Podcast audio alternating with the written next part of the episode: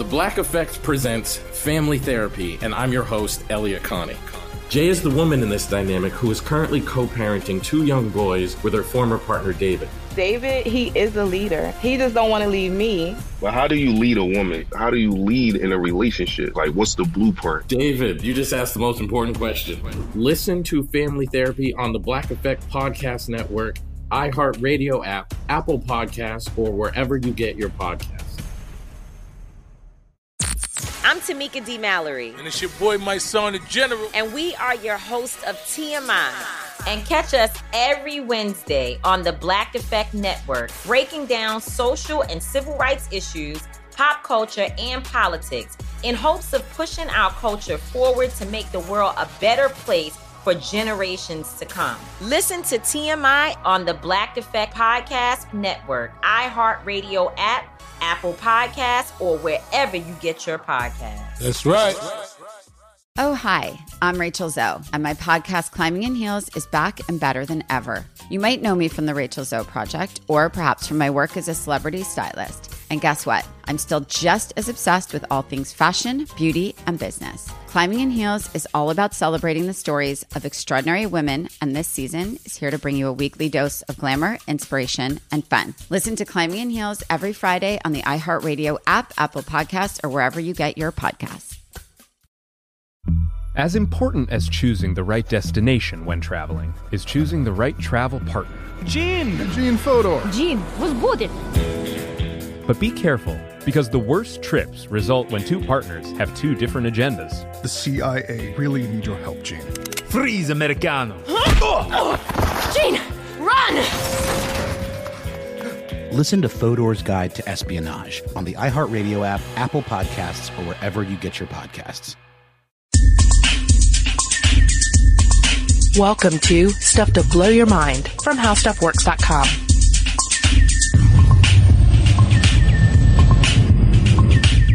Hey, welcome to Stuff to Blow Your Mind. My name is Robert Lamb. And I'm Julie Douglas. Julie, what's your relationship with spice? Mmm. I'm really sensitive to it. Yeah? So do you prefer sort of the blander uh, taste, the blander cuisine, or I no, I don't like bland cuisine, but I can't take like you know how you get the little the the menus with the like the one mild chili pepper and two. oh yes, I just feel like I'm so sensitive to it. If I I can can't really go beyond that one mild pepper. Hmm. Well, I I like some spice, uh, but but I agree. There's there's a limit for me because uh, in my experience, just among the people I, I know, there there seem to be essentially three types of individuals. Are Okay. the, the, the people who just are really adverse to spices and just really don't want anything messing with their their palate spice wise.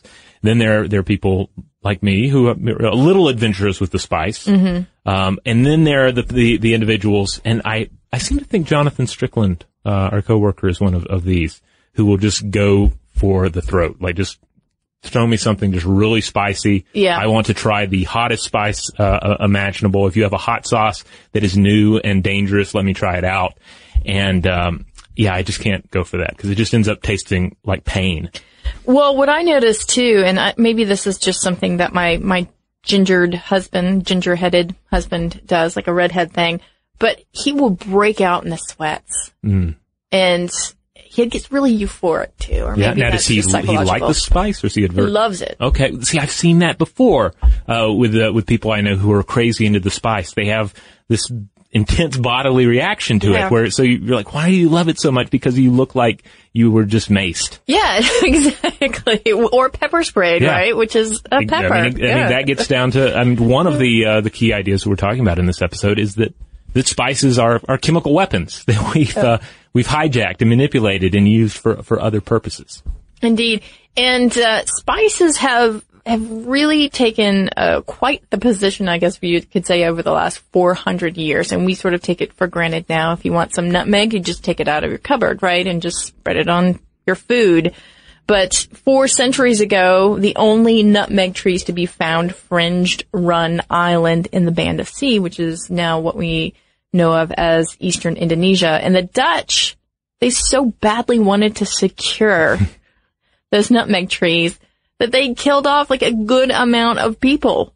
Yeah. It's just like genocide for these nutmeg trees. And we forget this. We forget that this, these, uh, the spice trade really shaped empires and um, some some were built and destroyed on spices. It's amazing. Yeah, I mean it's it's kind of uh, difficult to overstate the importance of spices in uh, in human history and the establishment of trade routes, uh, and also just in cultural identity of a of a, of a place. You think of any Mm-hmm. any particular part of the world, you think about their cuisine, you end up thinking about their spices, both indigenous spices and spices that ended up coming from outside uh, sources and ended up becoming a, a part of uh, of their identity. I mean, uh, for instance, you look at uh, at Thai cuisine, like there are elements of Thai cuisine that uh, that obviously are, are ingrained within the culture prior to outside interference, but then there are there are elements that uh, that came through via the Portuguese, uh, and those just become a part of the the national culinary identity.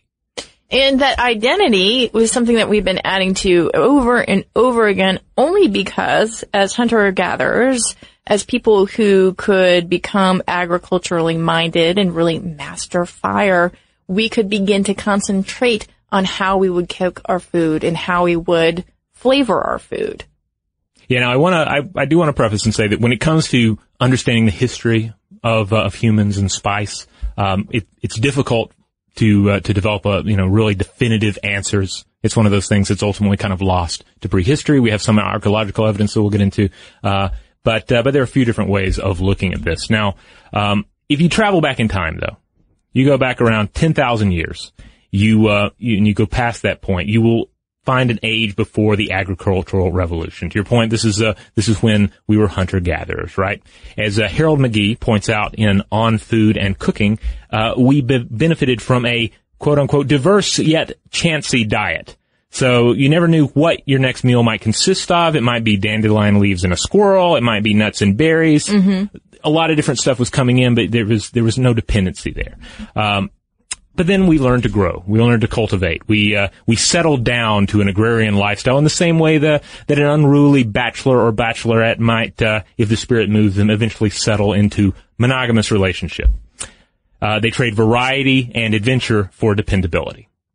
So we turned uh, to the concentrated energy and protein of rice, wheat, corn, and barley. Uh, but it, it- just as it was dependable, it was also kind of boring, right? Mhm. The flavors were few and predictable, uh, but we still had a nose and a sense of taste that evolved uh, for the wild and uh, for the hunting and gathering. Uh, we had not changed into a different organism, even though we had found a new way to obtain uh, these vital nutrients. Uh, but we didn't want to return to that old lifestyle, right? I mean, we didn't want to just become hunter-gatherers again, but we wanted to spice things up. We needed to provide stimulation. We wanted to provide play in our food. And so herbs and spices made that possible. We could make bland foods more flavorful again, even varied. And this is very much the, the luxury of an agrarian society, right? Right. Because if you have um, a food source that is predictable or fairly so, then you have a little bit more leisure time on your hands or, or, even just time to focus on what you're eating and what it's tasting like as opposed to just putting something in your yeah. mouth. Yeah, it becomes less about uh, I must find something today, be it squirrel or dandelion, and more like, hmm, well, it's going to be corn again because that's all there is right now. But uh, but what can I do to it? Could I perhaps add some dandelion or squirrel to that corn and uh, sweeten the deal? So we don't have that, that one piece of information that says, ah, and that is, here's the year when humans began using spices, right? Right. All we can do is look at, uh, anthropology and try to, in some, in some bits of archaeology and try to piece together when humans began to really use spices in earnest. Yeah, and you know, there's some of the evidence uh, which we're about to look at here. Uh, you know, shows that that maybe we were even using spices uh, to varying degrees uh, before we settled down into that agrarian lifestyle. Because obviously, if you're a hunter gatherer, you're going around, you're trying different things, you're discovering maybe that some things are rather difficult uh, to to uh, to consume on their own, but if com- co- but if uh, combined with another element, uh, they might become a little more palatable. Uh, according to a 2013 study published in the journal uh, PLOS One, ancient European hunter-gatherers were using garlic mustard seeds to give their foods a peppery kick as far back as 6,000 years ago. University of York archaeologist Oliver Craig and his team discovered microscopic specks of plant-based silica on fire-scorched pottery shards collected from three campsites in north central Europe. Now, the evidence uh, dated back to between uh, 5,800 and 6,150 years ago, uh, the garlic mustard plant, also known as Jack by the hedge, this would have been a pungent, peppery tasting black seed, but but it has no nutritional value. Mhm. So clearly, this is something you, you would you would only add if you wanted to uh, toy with the flavor of a thing. So in this particular study, the researchers argue that their evidence, quote, suggests a much greater antiquity to the spicing of foods than is evident in the uh, macrofossil record and challenges the view that plants were exploited by hunter-gatherers and early agriculturists solely for energy requirements rather than for taste. Now it's worth noting that this was a locally available spice, and it's uncertain uh, if the practice of using it was derived from contact with old world farmers, uh, people who were already engaged in, in the in, in the agrarian lifestyle style in the Near East, or if they developed it locally. So the bottom line here is that our hunter-gatherer ways paved the way for spice. We had the nose for it, and in all likelihood, our wandering ways gave us all the knowledge we needed to ultimately make that uh, that BCE spiced pumpkin latte uh, that we all craved. What was the residue was found in the crockery, right? Yes. Yeah. Now, what's really important about that is that the residue was found in the the crockery there, Right. so that gives us a really good hint. Like, hey, this was probably used in the actual cooking.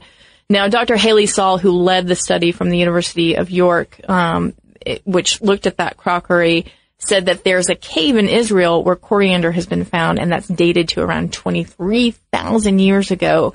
But you can't with certainty look at that coriander and say it was used in cooking because there's no evidence to support that. It could have used, been used as some, some sort of medicinal um, material, or it could have been used in cooking or for even decoration. Yeah, indeed, because central to this is just the, the idea that as, as we, we were going around hunting and gathering, trying different things, uh, discovering the properties of different plants, Mhm. uh, we, we, we ended up cataloging them, at least as part of our, our oral history. We knew what things you should not eat because they would kill you. We learned what things were, were good eats, and then we, uh, initially, and then we eventually learned what things could be combined in small amounts to adjust the flavor or perhaps, uh, serve as some sort of, uh, uh, early medicine.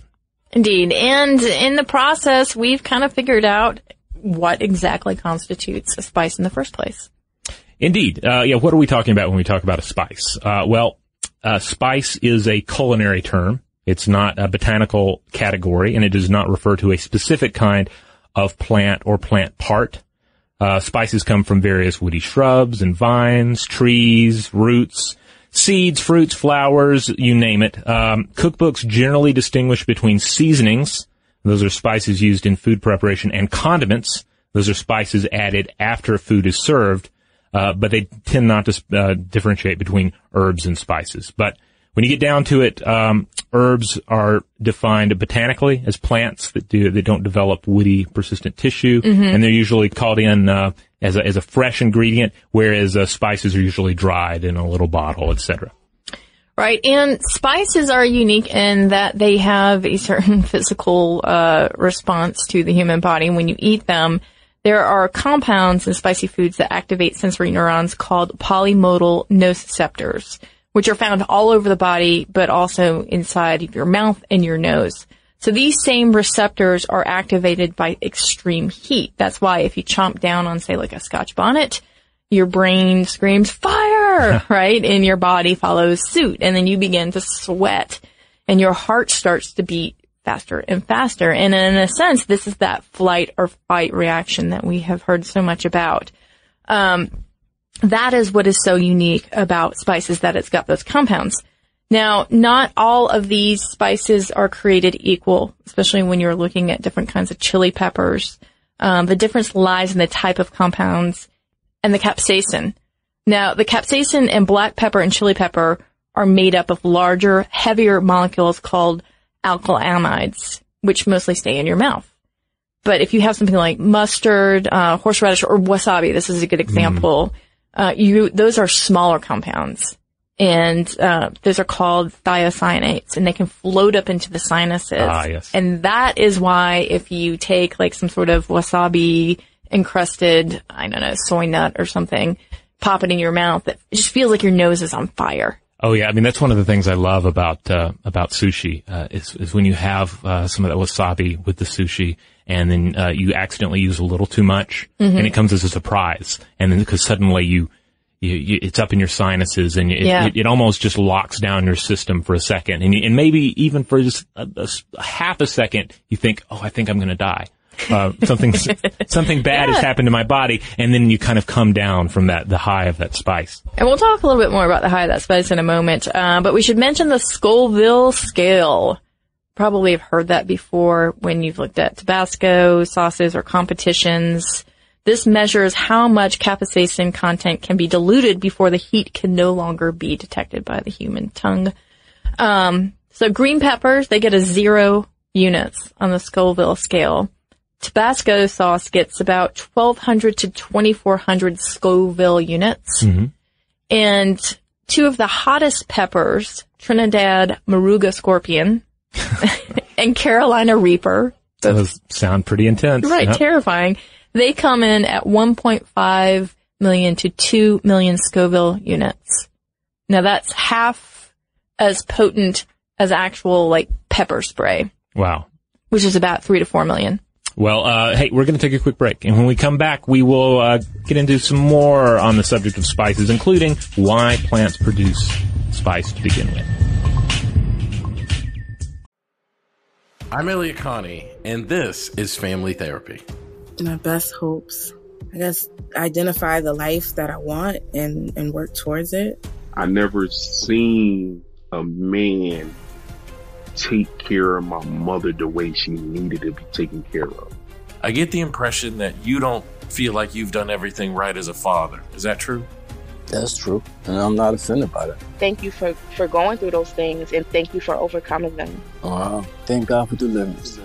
Every time I have like one of our sessions, our sessions be positive. It just keeps me going. I feel like my focus is redirected in a, in a different aspect of my life now. So, how'd we do today? We did good. The Black Effect presents Family Therapy. Listen now on the Black Effect Podcast Network, iHeartRadio app, Apple Podcasts, or wherever you get your podcasts. I'm Tamika D. Mallory. And it's your boy, my son, the general. And we are your host of TMI. New year, new name, new energy, but. Same old us. And catch us every Wednesday on the Black Effect Network, breaking down social and civil rights issues, pop culture, and politics in hopes of pushing our culture forward to make the world a better place for generations to come. But that's not all. We will also have special guests to add their thoughts on the topics, as well as break down different political issues with local activists in their community. If you like to be informed and to expand your thoughts, listen to TMI on the Black Effect Podcast Network, iHeartRadio app, Apple Podcasts, or wherever you get your podcasts. That's right. If you want to level up your marketing and business knowledge, then look no further than the Marketing School podcast hosted by Neil Patel and yours truly, Eric Siu. It is the number one marketing podcast in the United States and number 15 on business in the United States. And it has amazing guests such as Alex Hormozi, Leila Hormozi, Codie Sanchez. We pull in these amazing interviews with other people that are not only great marketers, but actual operators. And the icing on the cake is Neil and myself were also operators as well. So we share learnings from the trenches. We share secrets that we otherwise wouldn't be sharing with other people. And we also share other advantages that will help you get ahead of your competition. So all you have to do is listen to Marketing School every weekday on the iHeartRadio app, Apple Podcasts, or wherever you get your podcasts. As important as choosing the right destination when traveling is choosing the right travel partner. Gene! Eugene Fodor! Gene, was booted! Much of the joy you will find on the road comes from the person you share it with. So you write the books, Gene, and Vlasta runs the business. I understand now. It is a wise man who marries a wiser woman. But be careful and choose your travel partner well, because the worst trips result when two partners have two different agendas. Get down! I'm not stupid, Gene. Something is going on, and it's high time you tell me the truth. Freeze, Americano. Oh! Gene, run! So travel before it's too late. Your money will return, your time won't, and we're all too quickly approaching that final destination. Listen to Fodor's Guide to Espionage on the iHeartRadio app, Apple Podcasts, or wherever you get your podcasts. All right, we're back. So why do plants want to kill us? Uh, well, I mean that's that's kind of uh, the idea here. I mean, it's it, the the quote from Harold McGee that he uh, he often uh, throws out is that flavorings are chemical weapons, uh, but we've uh, we've learned to hijack them. We you were talking about the Scoville scale, and that's really key to all this because generally with spices, a little always goes a long way. You try eating any kind of a raw spice or or an herb, and you generally find the flavor of it uh, extremely overpowering. You, Mhm. you know, oregano, vanilla bean, uh, nutmeg. Uh, m- most of this stuff, if you're just taking it just straight up, it's going to be uh, it's going to be irritating. It's going to be numbing. It's going to make you physically ill because these are defensive aspects of the plant. This is the plant trying to tell other organisms and, and also um, uh, not only just uh, plant-eating organisms, but even uh, you know um, bacteria, Mhm. saying, "Do not eat me. I am dangerous. If you if you if you bite of me, even if you smell of me too much, uh, it's going to hurt." But humans uh, uh, have learned over time that well, I can take a little bit of the the harmful substance, Mhm. and if I dilute it, if I, I can I can actually turn it into a form that I can consume. So, in other words, for the plants, it's a kind of self-producing pesticide Yeah. for itself to protect itself. And we large organisms come along and we, we, uh, rip off Scotch bonnet, use a little bit, usually, and, uh, we- we're not gonna die from it, right? Yeah.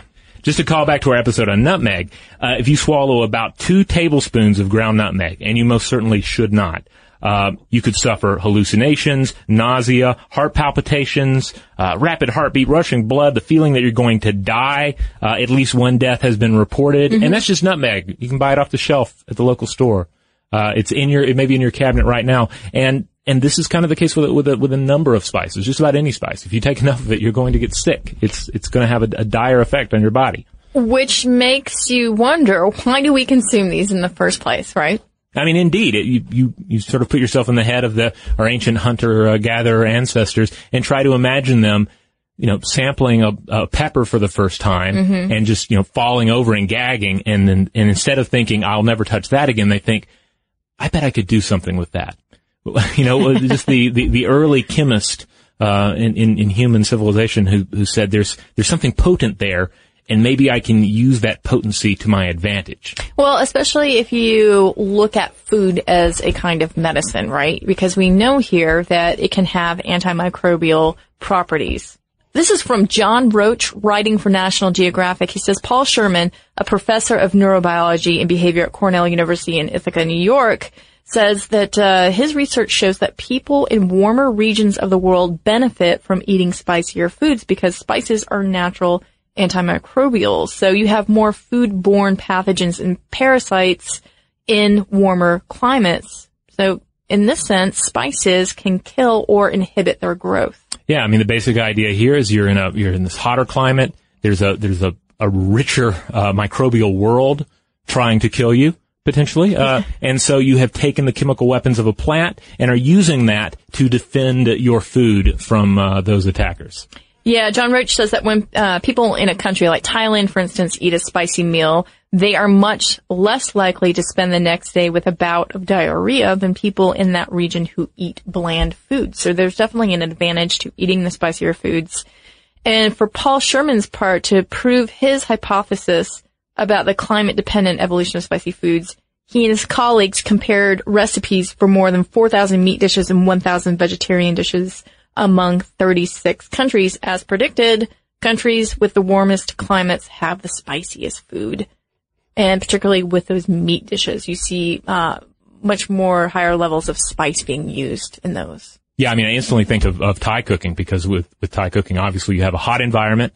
You have a lot of spices thrown into the meat, and additionally, the meat is cooked at a, uh, generally at a really high temperature to boot. Mhm. Um, which is, you know, one of the reasons that uh, it's often advised that you're you're generally okay with uh, with any kind of street food in Thailand if you you know if you see it cooked before you because the temperature is high and then you have the spices in there as well. Yeah, and again, you've got meat in a hot climate, which equals more pathogens, more parasites. Right. So pour on the spices. Yeah, and if you look at all this from uh, you know a Darwinian uh, standpoint, you can see how that kind of culinary tradition, those who uh, who hold that up, those are going to be the survivors, right? So that's kind of the evolutionary model here. Those who enjoyed the spice, those who enjoyed the, the style of cooking, those are the people that survived in these uh, in these environments.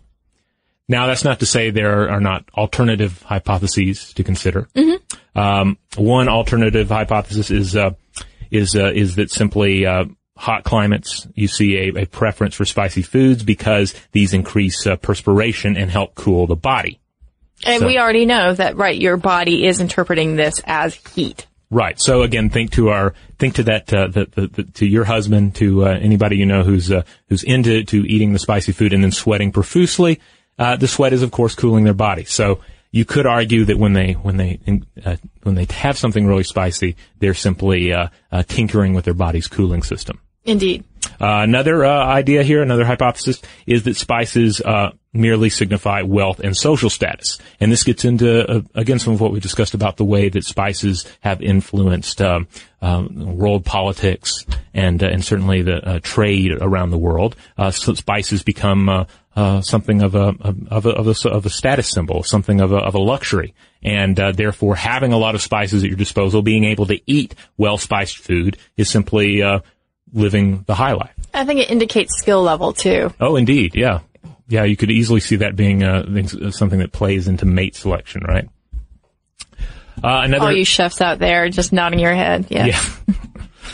Yeah, and, and I say that as someone who uh, screwed up making uh, macaroni and cheese over the weekend. Oh yeah. Yeah, I accidentally put the cheese and the um, and the milk into the boiling water with the noodles. It was, it was quite embarrassing. Oh yeah. wow, you were just distracted. I, think. I was. That there, sounds I, like it was just me and uh, the boy and the cat, and the boy and the cat were both in the kitchen with me, trying Uh-huh. to tell me things at the same time. But uh, you know, I just ended up it just ended up being buttered noodles, and the, the child loved it. So And as we have already mentioned before in our research, that cats can mimic that kind of um, infant-like cry. Yes. Like they can game that. Uh, so when you hear your your cat whining for food, and my cat does it all the time, it just puts me on on needles. I just can't stand it, especially when my kid is yakking at me. So I hear you. Okay. Well, uh, another alternate hypothesis to consider is that the health uh, benefits of spice uh, aid digestion, Mhm. modulate uh, energy metabolism, and even help uh, postpone some uh, degenerative diseases. And uh, indeed, there are a number of examples we can call out to. Uh, there have just been countless studies over the years, and continue to be more and more studies about different spices, what their health benefits uh, happen to be. And we're certainly not going to go through all of those. Um, if you go back to our nutmeg episode, we discussed nutmeg a bit, but uh, just to highlight a couple here, uh, vanilla. Uh, has uh, there have been numerous studies that have demonstrated that uh, vanillin, the major component of vanilla, has anti-carcinogenic properties. Um, in studies at Children's Hospital in Philadelphia, a vanillin-derived drug on mice uh, was able to significantly reduce uh, the percentage of sickled cells.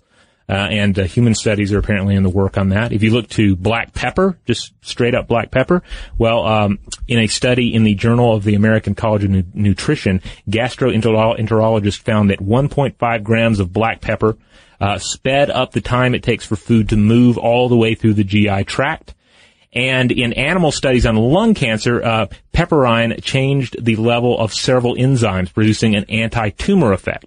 Uh, black pepper extracts added to the diet of mice with breast cancer increased lifespan by 65%. I, I could go on even just about pepper. There are so many studies about its health benefits. I'm Elliott Connie, and this is Family Therapy. My best hopes. I guess identify the life that I want and, and work towards it. I never seen a man take care of my mother the way she needed to be taken care of.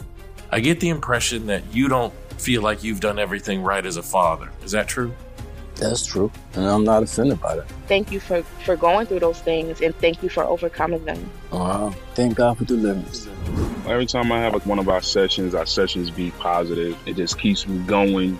I feel like my focus is redirected in a, in a different aspect of my life now.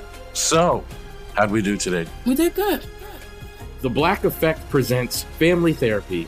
Listen now on the Black Effect Podcast Network, iHeartRadio app, Apple Podcasts, or wherever you get your podcasts.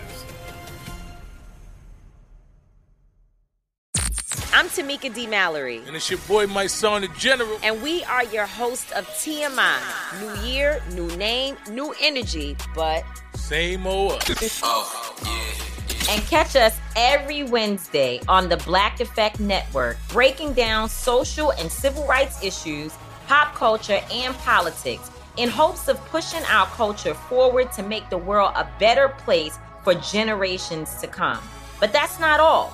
We will also have special guests to add their thoughts on the topics, as well as break down different political issues with local activists in their community.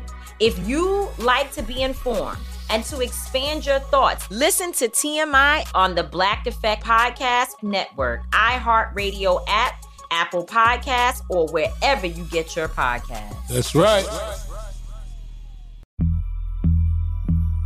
As important as choosing the right destination when traveling is choosing the right travel partner. Gene! Eugene Fodor. Gene was booted. Much of the joy you will find on the road comes from the person you share it with. So you write the books, Gene, and Vlasta runs the business. I understand now. It is a wise man who marries a wiser woman. But be careful and choose your travel partner well, because the worst trips result when two partners have two different agendas. Get down! I'm not stupid, Gene. Something is going on, and it's high time you tell me the truth. Freeze, Americano! Gene, run! So travel before it's too late. Your money will return, your time won't, and we're all too quickly approaching that final destination. Listen to Fodor's Guide to Espionage on the iHeartRadio app, Apple Podcasts, or wherever you get your podcasts. If you want to level up your marketing and business knowledge, then look no further than the Marketing School podcast hosted by Neil Patel and yours truly, Eric Siu. It is the number one marketing podcast in the United States and number 15 on business in the United States. And it has amazing guests such as Alex Hormozi, Leila Hormozi, Codie Sanchez. We pull in these amazing interviews with other people that are not only great marketers, but actual operators. And the icing on the cake is Neil and myself were also operators as well. So we share learnings from the trenches.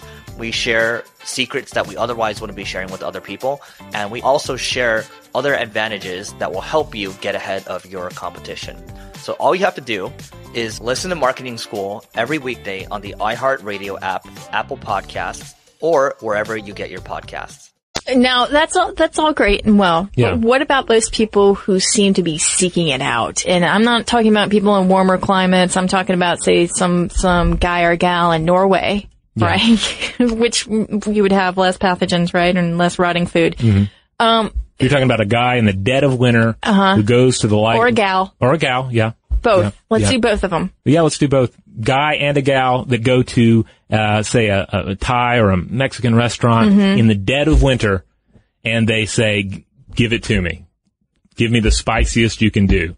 Make it Thai spicy. Make it Mexican spicy. Just- They're like Trinidad, Trinidad, Moruga, scorpion Yes. yeah. I challenge you to, to hurt me with your food. Yeah, I want the Carolina Reaper and I want it now. Researchers at Penn State University, uh, they investigated the link between personality traits and affinity for spicy food and they found that sensation seekers or people who enjoy the thrills of roller coasters, gambling, and meeting new people were generally more enthusiastic about spicier dishes. And we have talked about that novelty gene before. Yeah, I mean, you tend to associate uh, really spicy food with adventurous eating, with going outside of your uh, your your your your comfort zone, even to try something new, something spicy.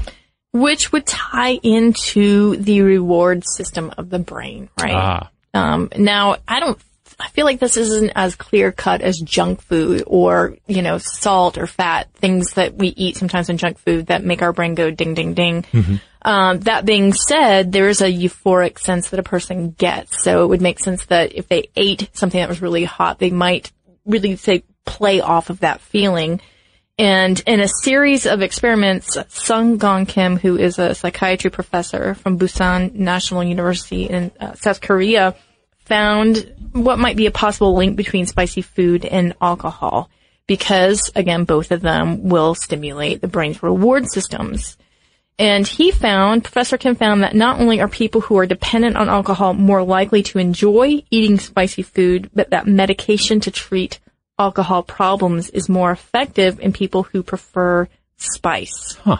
So what he did is um, he gave two groups of drinkers a drug called naltrexone, which blocks the opioid reward system, and he found it was effective effective in the people who preferred spicy food, but not in the other group. Now, again, this is just one study, but it's it's interesting to try to look at why some people really do go after that spice so voraciously. Yeah, and, and they, they they do go after it with a with a passion that is often just perplexing uh, to, to anyone who doesn't share that uh, that love of the spice. Now, there's another alternate uh, hypothesis here, and it's kind of a boring one because uh, this one would be that uh, there's no benefit. The idea that uh, patterns of spice use arise because people just like to take advantage of whatever uh, you know sweet or cool smelling sp- plants are available to improve the, the the taste of their food. I think it kind of falls in that column of benign violation theory. We've Yeah. talked about this in terms of humor. Like, why are some things funny? Because they're, they're just threatening enough to be edgy, but they're benign. There's really no actual threat there. Yeah, I mean, I can definitely get that. Uh, again, just thinking back to the, the wasabi punch you Mhm. can get uh, when you're when you're having sushi, uh, because it it you I never actually feel like I'm going to die, but it sets off it sets off all the alarms in my body uh, for just a second, and then there's that euphoric come down from uh, from from the spice. The I survived come down. Yeah, yeah. So Yeah. It, it's kind of, uh, yeah, I, I could see see that uh, that hypothesis uh, ringing true. Now, of course, in all likelihood, um, we're talking about a combination of multiple factors in Mhm. in, in, in terms of uh, human uh, use of spices. Uh, we craved uh, the flavor, and the flavor brought with it health benefits, and and where those health benefits provided a survival advantage, spice culture flourished. Um, and so we, we end up in this rich and spiced uh, age that we live in today. I mean, really an unprecedented uh, availability of spice in our lives. Yeah, remember that next time you reach for nutmeg. You yeah, know? indeed. 400 years ago? Not so easy. You know, interesting fact, after we did our nutmeg episode, Yeah. I have put nutmeg uh, on my smoothie every morning ever since. Yeah. I, well, maybe this may be not an interesting tidbit. It's kind of a boring story, actually, but uh, but just uh, just a, an example of how a podcast changed uh, my life in a very small way. Well, there you go. And I was just thinking about this little factoid the other day. You know, Jamie Oliver, the chef, Yes. he admitted that he, uh, because he could not exact corporal punishment upon his teenager, uh, after she was really sassy to him, that she, he cut up an apple for her and then rubbed it with scotch bonnet Oh, and gave it to he, her. so he, he couldn't do anything to her except use chemical weapons against her. body. yes! And I thought, yeah, indeed, it can be a weapon. Huh. What's your What's your favorite spice? What's What's one of one of your because we can't just say oh I only like this one, but but what comes to mind is a spice you really like to use or or I really like clove and cinnamon. Like I'm, I'm, I guess I am more of a mild. I'm not. I guess I'm more of a warm duscher. A warm duscher. yeah Yeah. okay It's the German for someone who just wants to take a warm shower. Never a hot or cold one. oh is that one of those words that only exist in German but not in English? Yeah. Okay. You? Uh, I really like paprika. I mean, I, I like a lot of different spices, but I and I don't cook a lot. But when I do cook, I often do like veggie bake things where you just you know chop up a bunch of uh, veggies, uh, sweet potatoes, and what have you, and toss them with some oil and salt and pepper, and then I throw in a little paprika, and uh, yeah, I love that. That sounds delicious. All right, so there you have it. Um, I'm sure everyone has some feedback on spices. Uh, if there's anyone out there who doesn't like spices at all, I, I would I would love to hear why. I would love a, a good explanation uh, on on that point. Uh, you're not in trouble, but we would like more, just more insight on, on how how your your brain and your body works. Um, as always, check out more podcast episodes, more blog posts, um, more videos, links to social media on our webpage. That's stufftoblowyourmind.com. Uh, check out the landing page there for this episode. We'll include uh, links to other episodes we've done, such as that nutmeg episode we mentioned, uh, as well as some links out to some some resources uh, outside our website that you might find interesting. And if you have any thoughts on this episode or any others, you can always drop us a line by emailing us at blowthemind at howstuffworks.com. For more on this and thousands of other topics, visit howstuffworks.com.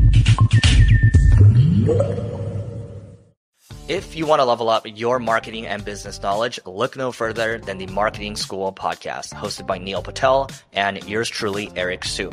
It is the number one marketing podcast on Apple and number 15 on business in the United States.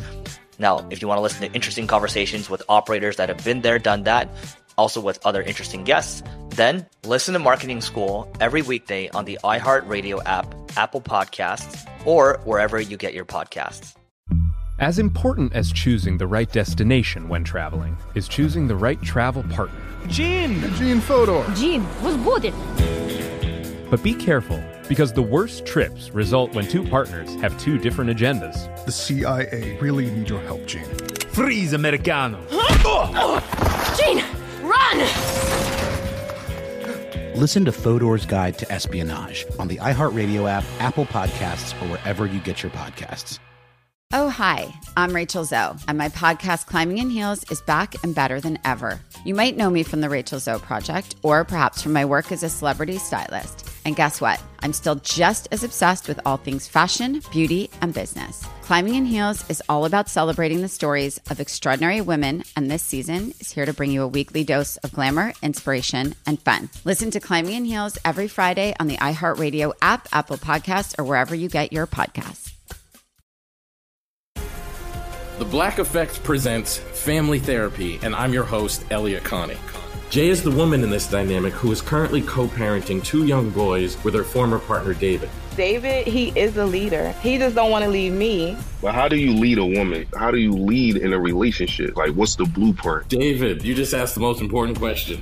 Listen to Family Therapy on the Black Effect Podcast Network, iHeartRadio app, Apple Podcasts, or wherever you get your podcasts.